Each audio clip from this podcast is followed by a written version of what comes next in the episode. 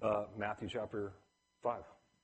I walked in this morning and, and uh, Thomas sees me and he says, oh, oh, so you've come to yell at us today.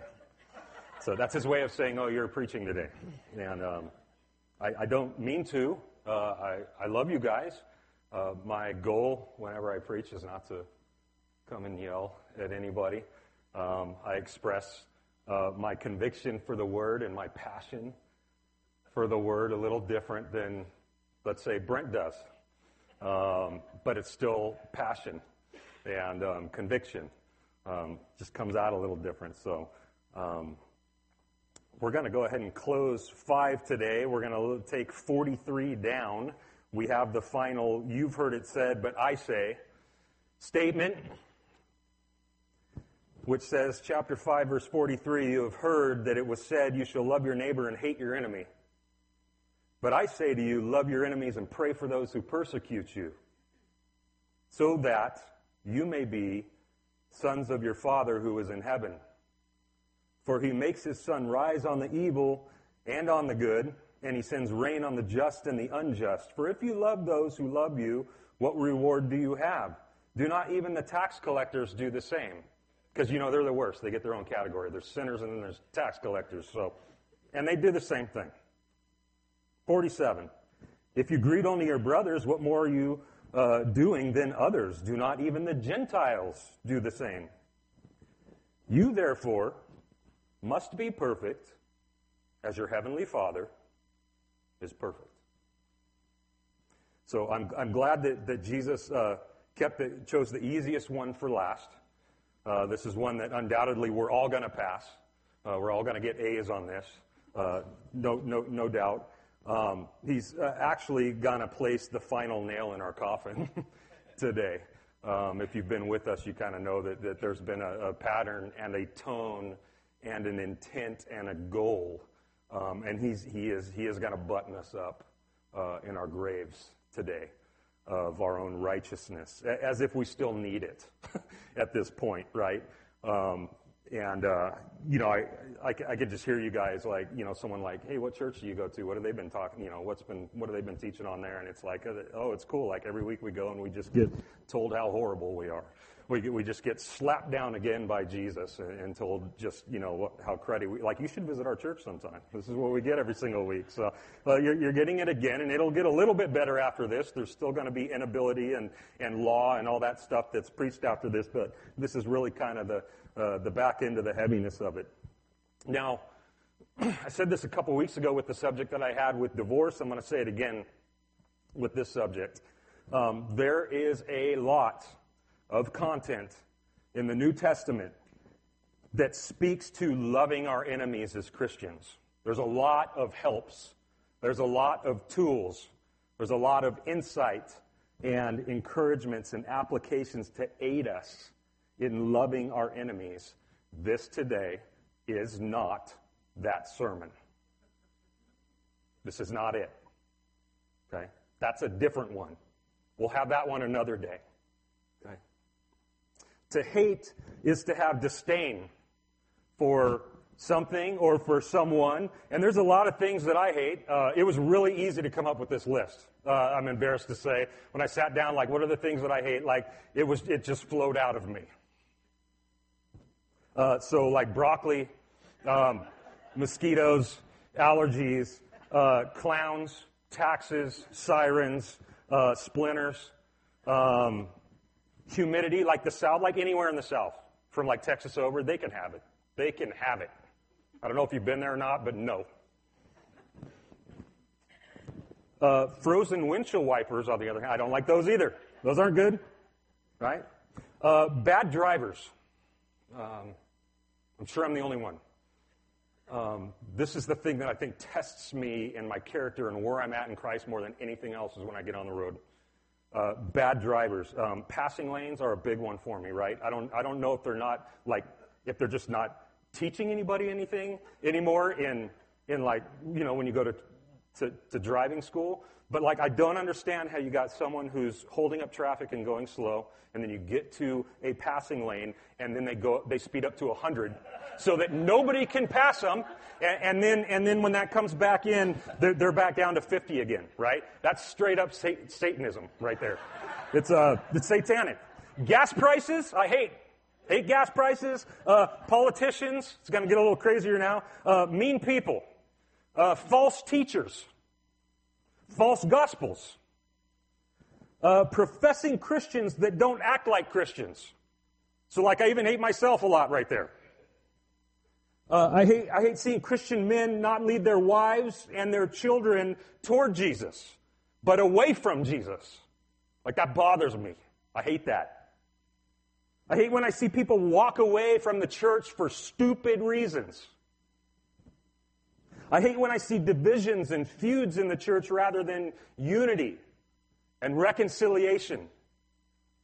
I hate when I hear people call evil good and good evil. I hate that one. I hate that people hate God. I hate that people hate Jesus. I hate that people hate truth and righteousness. I hate that. But probably above all else, I hate that there's still some of this hate that remains in me. And it is there. Um, there's a lot of people that disdain me or disdain you for loving God, for being a Christian. They will uh, oppose us. They won't like us, uh, what, we, what we do. Um, they, they won't love God like I think they should or like I, uh, I, I, I, think that I do. And because of this, they may end up being hostile towards me and hostile towards you, hateful, right? Which is basically the definition of enemy here. This is what we're talking about. And, and, and yet again, I like to think that I've made strides in this, in this area of my life, like some progress of, of loving uh, unlovable people. And, and, I like to think that I do pretty well with this, and I have in ways. Like, but the honest truth is that um, I, what I do towards my enemies and what I truly think, feel, wish towards my enemies are often two different things. They're often two different things. And, and Jesus is kind enough this morning to, to remind us that those are two different things. We start off in the text with with that which we've become accustomed to. You have heard it said, but I say. So, so we know once more right off the bat that these guys were practicing or believing something that Jesus has something to, to, to say about. Like there's a correction to be made again by Jesus on what they're believing or what they're thinking or how they're living.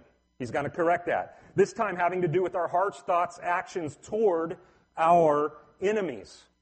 And so we see in verse 43 and 44, you have heard that it was said, you shall love your neighbor and hate your enemy. But I say to you, love your enemies and pray for those who persecute you. Now, the first question is this, like, where did they get that? Where did they get that from? Like, like, love your neighbor and hate your enemy. Like, I know where I get it from. Like, like, my heart almost every day is kind of where I, where I get that sermon from. Where did like they get it from? And, and, and undoubtedly it's, it's the same place. But um, I know where they didn't get it from. Uh, they didn't get it from their scriptures directly. Because not, God in no, in no place gives this as a commandment. Like it, it's, it, believe me, I looked. Like, like I tried to find it. I wanted to. It's, uh, it's not there. It's simply not there. Love your neighbor as yourself. That's present in the law, Leviticus chapter 19. Super clear way back then. That statement's even there. Love your neighbor as yourself, but it's not followed up with uh, hate your enemy.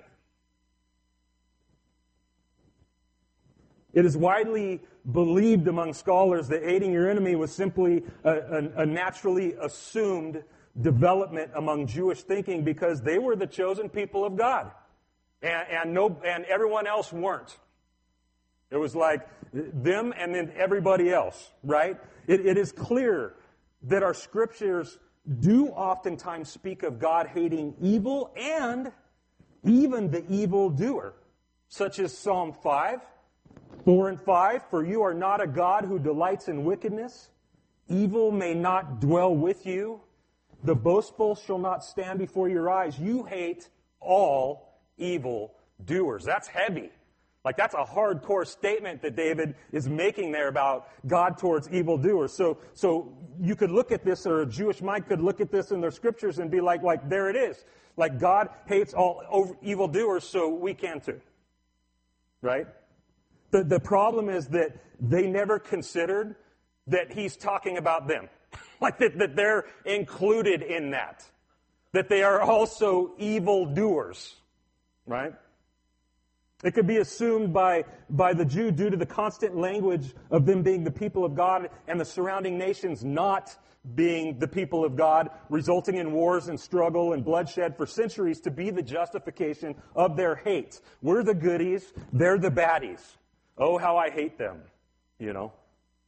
David would all uh, often let out this way in the Psalms. Have you ever read some of the Psalms where David's like on the run from Saul, going from cave to cave, um, and, and, and, things are bleak and, and they're not good, and he's tired and he's discouraged and he's angry and he's just letting out these prayers. He was praying for his enemy, but not the way that we're supposed to.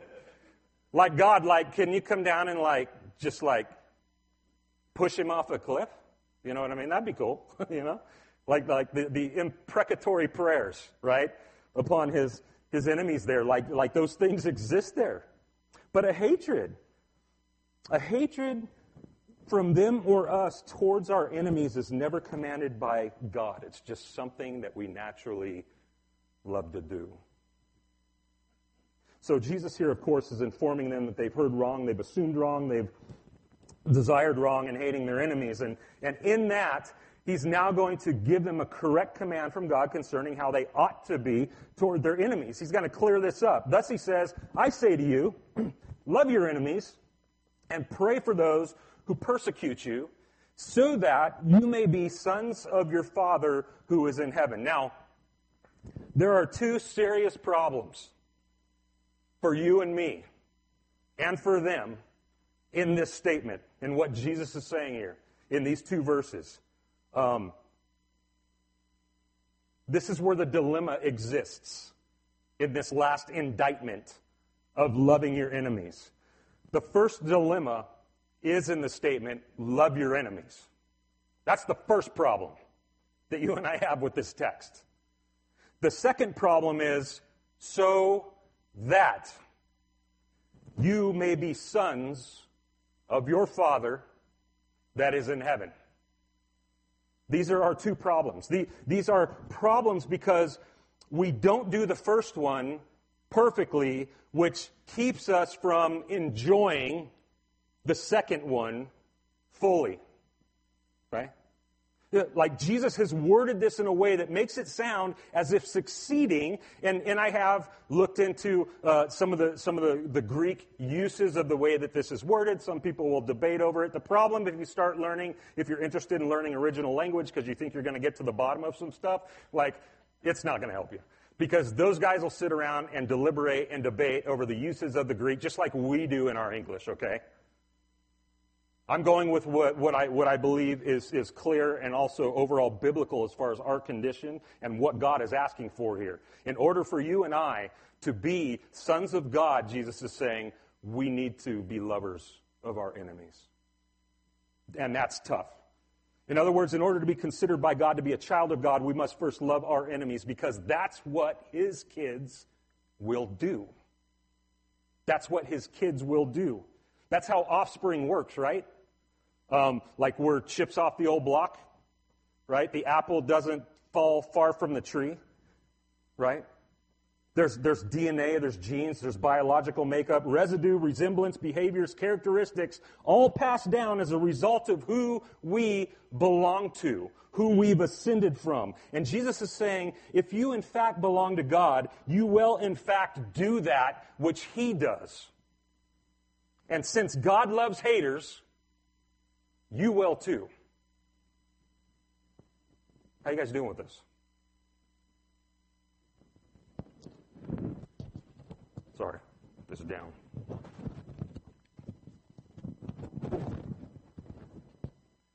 Um, you cannot deny, think about this. You cannot deny that this world, nations, civilizations, people groups, governments, cultures, schools, neighborhoods, the marginalized, the minimalized, the victimized, the abused, the fatherless, the widow, all of it is blessed and bettered as a result of the presence and existence of the people of God, the church, in this world. There is no doubt. That cannot be denied. But at, the same time, you cannot deny that as we go about making this place better as a result of God in us, we fumble. Like sometimes badly as the people of God, as the children of God. There are times that we are very imperfect and careless. There are times we do this terribly and even unlovingly sometimes as God works through us to accomplish his goodness and his love to the nations in spite of us. They're both true. We can so easily be evaluated by the outside world, in particular our enemies, as a people not, not who have been captured by love, but that take pleasure in being jerks for Jesus. Like, I don't know if that's you. It's not a shirt we're going to make, so don't even ask for one, because too many of you would wear it. Um, we, you know what I mean? Like, we can be so loud and proud. We can be so loud and so proud as the children of God sometimes as Christians that we, we can uh, uh, announce with great self righteousness to the world behind our keyboards. Or I don't even know if any of you use those, like your phones. Like, I don't, I don't know. How stupid and how disgusting and how ignorant and how appalling and how mindless people are who don't think like we do. Right? Who don't believe like we do. Who don't act like we do. Who don't vote like we do. And it's ugly. It's ugly when we do it. I don't know if this has ever worked for you guys in leading someone to Jesus, but like, but like, insulting my enemies has yet to bear me fruit. You know what I'm saying? Like it's yet to bear any fruit. Like I tried to consider if like if I could recall a time when this this tactic paid off. You know, where I just came in and insulted somebody so bad that they went, well, what must I do to be saved? What must I do to be like you? You know what I mean? Like it, it, it's, it's never happened. Like, like speaking at them, speaking over them, speaking down to them with hate or disdain has yet to net me a fish. Like I've thrown that net out there before, and it's come back empty every single time. Nothing.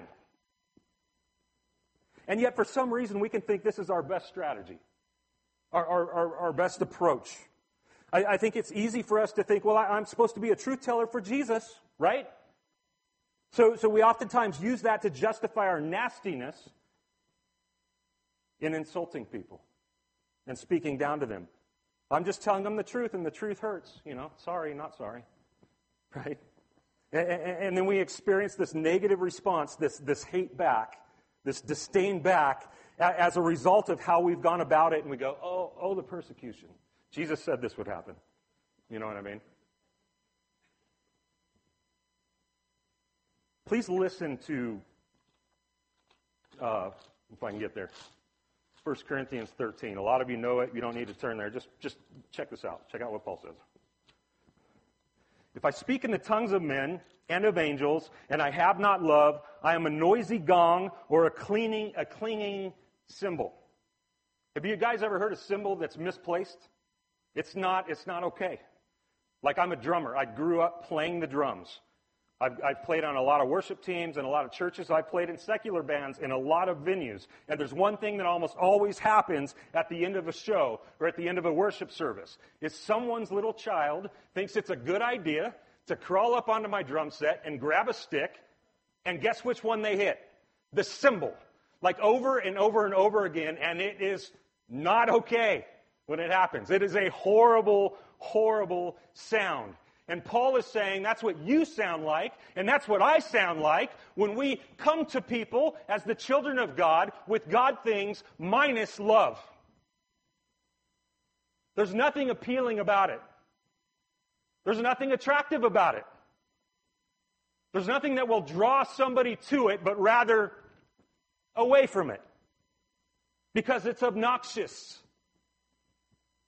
And that's what you and I are like. when we do our God things and we go about the business of being Christians without the love that marks a Christian. He goes on to say, if I have prophetic powers and understand all mysteries and all knowledge, and if I have all faith so as to move mountains but have not love, I have nothing. So now we're moving on to the big stuff. Like I can, I can do like real interesting, miraculous, like supernatural God stuff. But if I have not love, What's it worth? What does it benefit? Nothing. Nothing.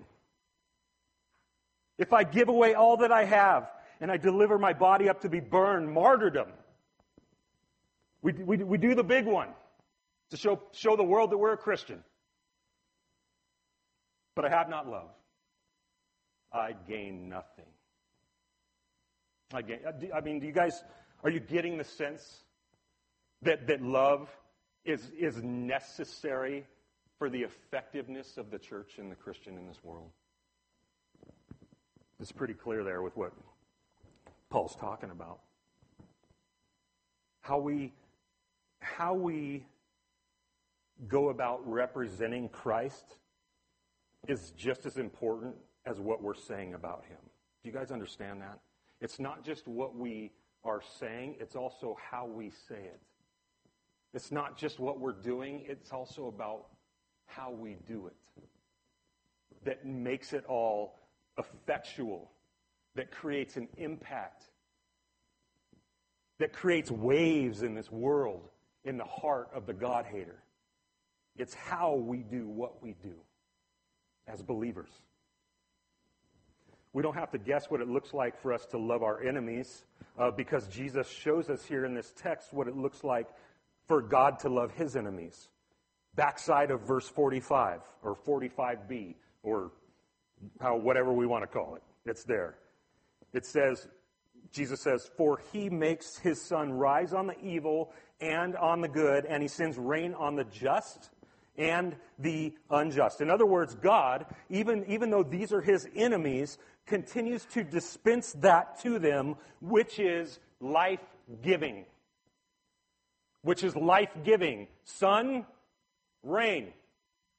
They're kind of necessary, right? And, and he continues to, to dispense these, to hand these out to both those who are his and those who are not. So he, he gives them that which is necessary for life breath, blessing, prosperity, need, existence. He gives this to both the child and to the enemy. And this is what always blows my mind about God right? Like, I don't understand uh, how he does this. I don't understand at all, in any way, how he can see all the time the depths of the evils and the wickedness that goes on in the, in the hearts of man all around the world at all times and stay his hand.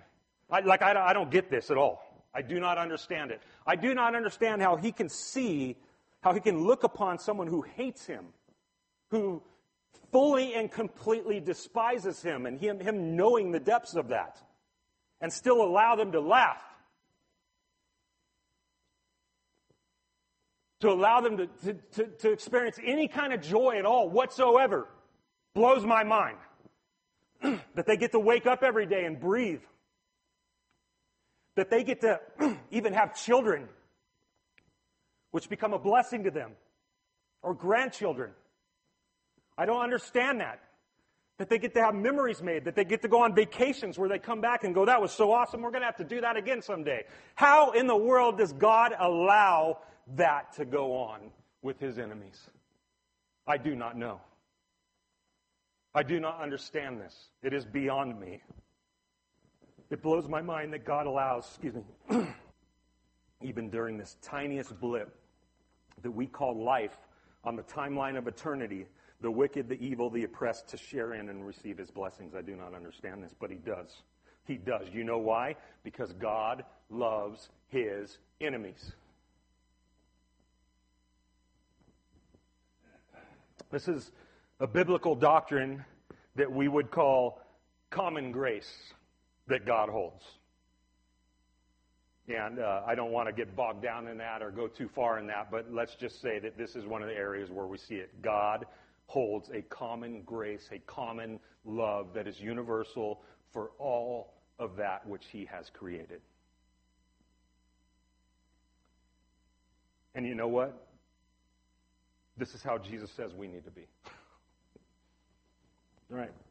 Good luck. You know? Jesus is saying, see the way that God loves his haters? Like, like do that. Like, match that. Like, like, like pray for them even. Now, I'm not going to spend a lot of time on this right now. We're going to kind of like zero back to this.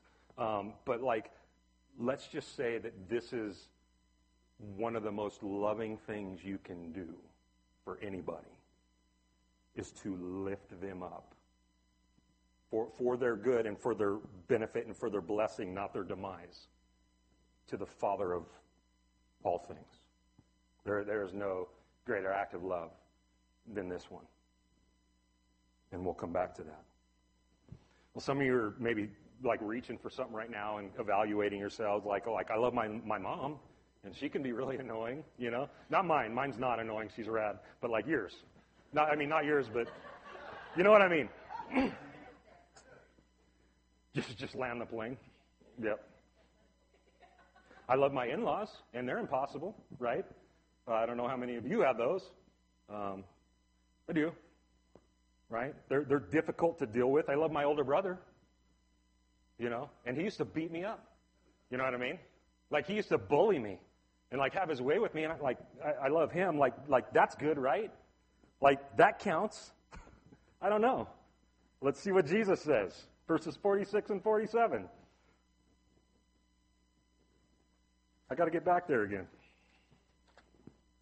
There we are. If you love those who love you, what reward do you have? Do not even the tax collectors do the same? And if you greet only your brothers, what more are you doing than others? Do not even the Gentiles do the same? So here's what Jesus is saying here only loving the lovable um, doesn't count. All right, so like we basically have like like three things. There's three ways I've broken this uh, this text down here for myself. Number one is God loves haters. Number two is because God loves haters, His kids will too. And number three is only loving the lovable doesn't count. That one doesn't even fit there right? Uh, but it still has a nice ring to it. Uh, that's basically what Jesus is saying here. Why does it not count? Because there's nothing special about it, right? Like there's there's there's nothing sacrificial about it. It's not selfless. It's still selfish. It's natural. It's expected. It's doable. See, see, the perfect law of God is not a challenge because it's asking us uh, in our sinfulness to do things that are doable. It, it, it's asking us things in our sinfulness that are, that are not. Like, that's the point. That's the problem with the law. That's the problem with complete righteousness, holiness, perfection, is it's asking us to do something we can't. And our love, our love due to being fallen and due to being broken is fully, I don't know if you'll admit to this, but I will, self absorbed like, like fully self concerned, like fully self aware, and ultimately self serving. Just, just like it is uh, with tax collectors and Gentiles. Pretty much the same thing. God, God, God's love isn't. And He's requiring us to have the same kind of love that He has. That He has.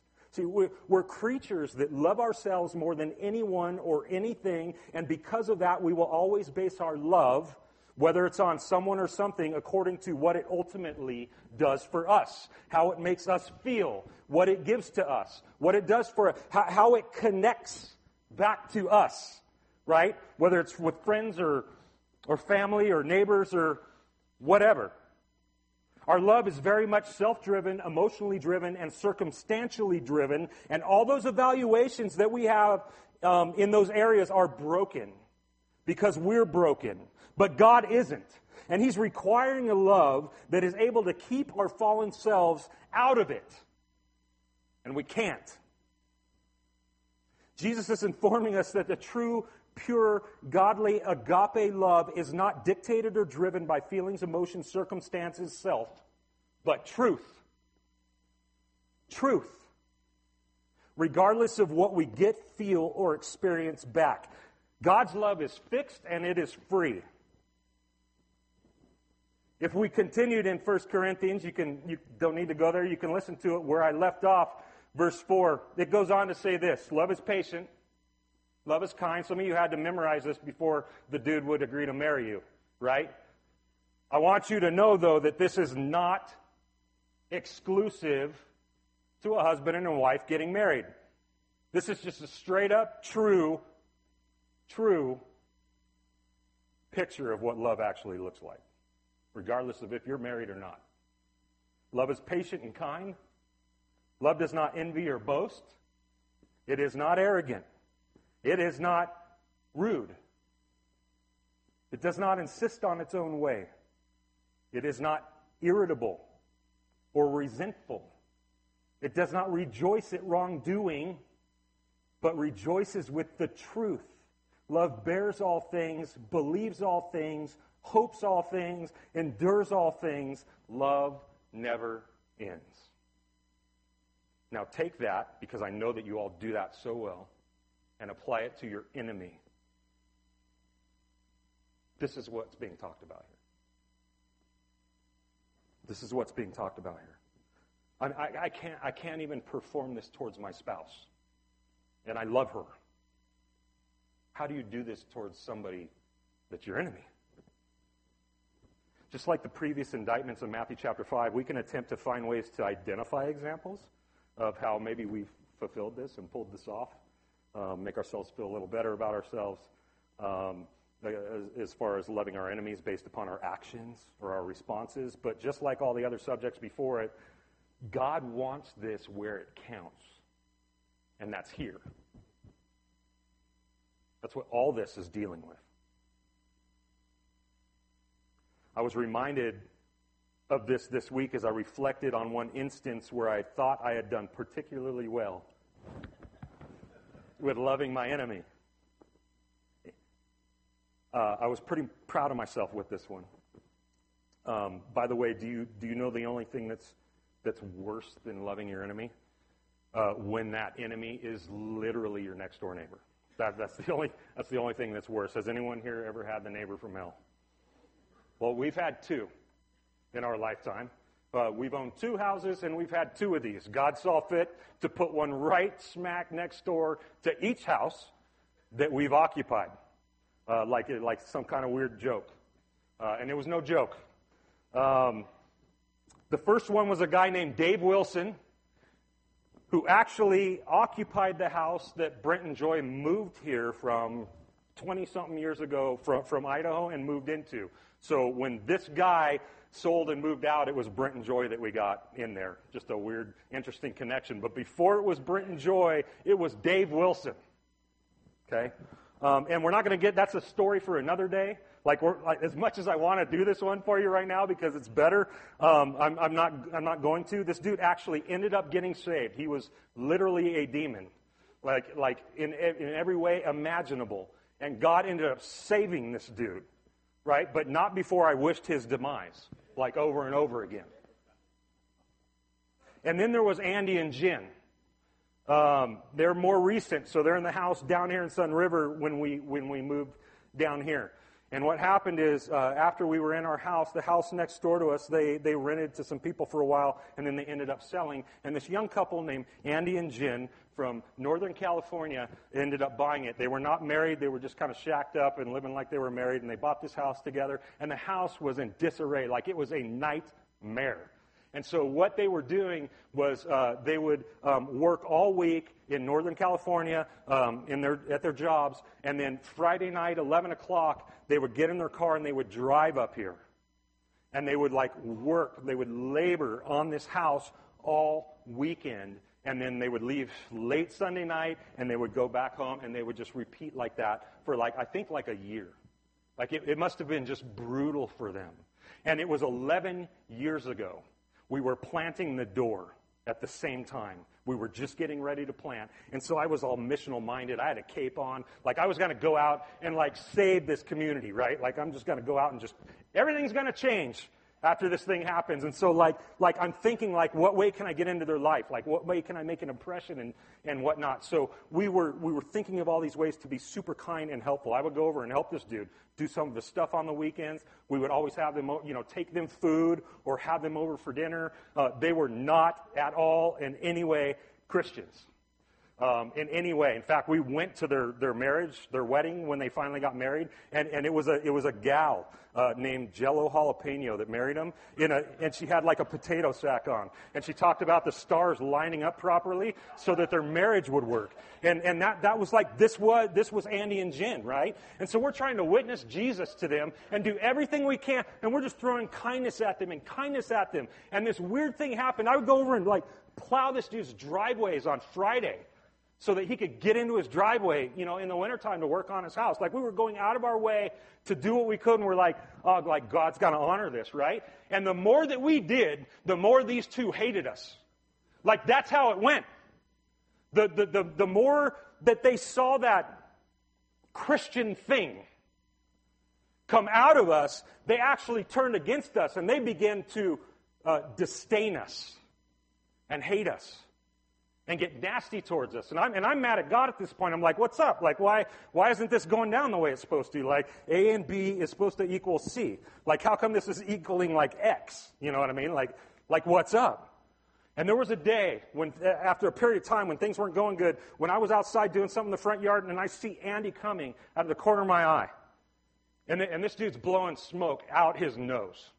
Like he is mad mad about something, and I thought, well, that's it, Lord. Like someone's going to the hospital today. Like, you know what I mean? Like someone's going to prison today. Um, and I hope it ain't me, but it might be. And this dude comes over and he gets into my face, and I, and I, and I promise you, I promise you, if you know anything about me, I don't do well in these kind of situations. Okay? And it, it, it, it, it, was, it, was like God showed up and he just, he just like locked my mouth. And he locked my arms to my side. And I stood there like an idiot and took every bit of what this dude put on me. Like he's just cussing up and down this far from my face, yelling at me. Like, it, I, I promise you, it's a miracle that I stood there and said nothing. And with my hands, I did nothing. And he eventually does this thing and he walks off and I go in the house and I'm telling my wife, like, you're not going to believe what just happened.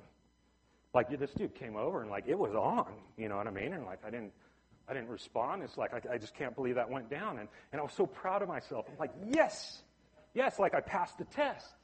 You know what I mean? Like this is one to stick in the file cabinet, you know, which is why I'm telling you today. As time has gone on and I've reflected on this, especially this week as I'm reflecting on this story, yes, I stood there and I took it. I loved my hater in that moment by not speaking back, by not hitting back, by not playing the game. But inside my heart, when that was going down, I murdered that dude 50 ways. 50 ways. Not kidding. And God saw that. See, this is what we're talking about here. This is the this is the depth of the depravity that Jesus is addressing with his listeners in this sermon. That depth. To where none of us can wiggle out of it and go, I got this part, God. I'm good with this. I don't need Jesus for this. I don't need your perfection for this. I've got my own perfection in this. No, you don't. If you are halfway honest with your heart and what goes on inside of you, even your best works and your greatest victories are messed up. They're tainted. Because that's how deep sin runs. But praise God, the righteousness of Christ runs deeper. Deeper. Which brings us to the final statement. You therefore must be perfect as your heavenly Father is perfect. I mean, like may, maybe some of you um, have been holding out uh, through chapter 5 that we've been teaching this wrong. Okay? um, that, that maybe, maybe what uh, Jesus has been is, is teaching, as opposed to what, how we've been interpreting it, is really not as bad as we've made it sound, right? Um, that you're really not as bad as we've led on to. Um, you are. it's found in that verse. I mean, that, verse is it. We're, we're indicted on every count, on every charge, right there. I do not believe this statement is just the summary of the love your enemies text that we read today just because it sits on the back of it. Okay? This is that how our English Bibles breaks things up again, like we talked about last time. I believe this statement is the summary of all that we call chapter 5 in our Bibles. Everything that he has preached up to this point. The Beatitudes, and some people will argue with that, it's fine, I'm open to that, as well as the I says. All of it. This is a statement for. The summary is you must be perfect in attitude, in character, in action, in heart. Perfect in what you do and what you don't do, and how you do it and why you do it. Perfect. Perfection is the bar. So I don't think I need to ask you, like, how did you do? You know what I'm saying? Like, like how well are you doing now? I've been a Christian for 30 years. I ask myself, like, how are you doing with this now? Like, just as bad as I was the day one. You know what I mean? How well are you going to do tomorrow with everything that Jesus taught here, right? How well are you going to do in 10 years? How well would you do in a thousand years? Should he give you a thousand years to work it out? I don't think we can reach this one. I, I don't think we can do it. There's two words that summarize the whole of this sermon thus far perfection and inability. That's it. These are the themes. These are the takeaways for you and I in the Sermon on the Mount, chapter 5 perfection and inability. The perfection's his if you haven't realized it yet, the inability is ours. Right? That's it. I, I, I, want us to make sure that we all know that this statement that Jesus is making here, you must be perfect as your heavenly Father is perfect, is not, is not a suggestion. It's not a suggestion. It's not a recommendation. Right? Like, it, it's not a push. Uh, and it's, it's not meant to inspire us into trying harder to be better. That, that's not what he's doing. It is not an encouragement. It is not a pep talk. It is not good advice. It is a command. You must. It is the only way. There is no other way. You must be perfect. It's a command. He's saying this is the way, and it's called perfection. It's called perfection. So here's the bazillion dollar question like, how, how can you or I ever become perfect as the Heavenly Father is perfect? How can we ever stand a chance at this being a reality for us? Like, how is it even possible? And, and, and hopefully, it is at this point, as a people who know the rest of the story, that we can, we can hear another statement from Jesus coming, coming into our heads right now that says, like, with, with man, it's impossible. But with God, all things are possible. With man, it, it, it's, it's not possible. But with God, all things are possible. And, and the way God has made this impossible thing possible is through the substitution and the imputation of his Son. That's how. If you've been tracking with us through this whole section of Scripture, I don't think I need to spell out for you who it is that's actually being accurately described and talked about in the Beatitudes as well as the I says. And it ain't you. But there is one, praise God, that's being talked about in all of this. And I will say it anyway because it's a glorious proclamation. It is Jesus.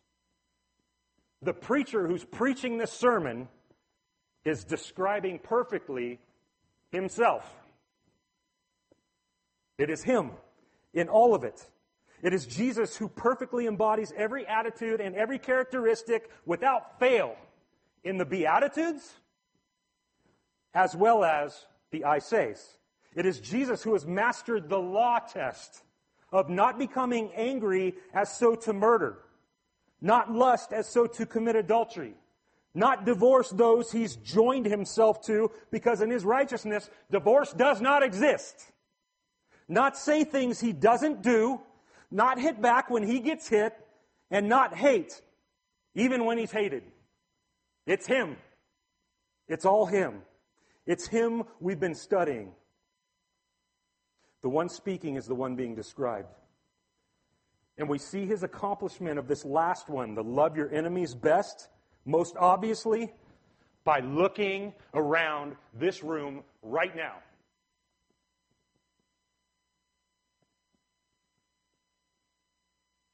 This is the part that blows my mind more than anything else. We have a room full of God haters right here that are no longer God haters because of the work of Christ on our behalf. Because he loved his haters and he loved his enemies. That any, even, even, even when we were yet still sinners, Christ had a love for us that, that caused him to go to a cross for us and bear our sins for us, that we may be his that we may experience and being overwhelmed by that love, that we may be won by love, which is exactly how He wants us. This room right here is a room that has been won by love. Not insult, not retaliation, not stupid comments or jerkiness. Love. Love. Titus 3 through 8, right? Everyone's been memorizing this. For we were once foolish, disobedient, deceived, and enslaved by all kinds of passions and pleasures, living in malice and envy, being hated by others and hating others. Like that, like that's us. That's our story. But when the kindness and love of God, our Savior, appeared, He saved us. Not because of righteous works we have done, but because of His mercy, He saved us through the washing and renewal of the Holy Spirit, which He poured out on us generously through who? Jesus Christ that having been justified by that, by his work, by his accomplishment, we might become heirs to the hope of eternal life. That is this room. Haters to loved. It's an incredible thing. But this is why the church exists. And Christ has overwhelmed us with the reality of his love for people that hate him. And it's seen right here. I know it's seen here. I remember what I thought. I remember how I was. I remember how I looked at God.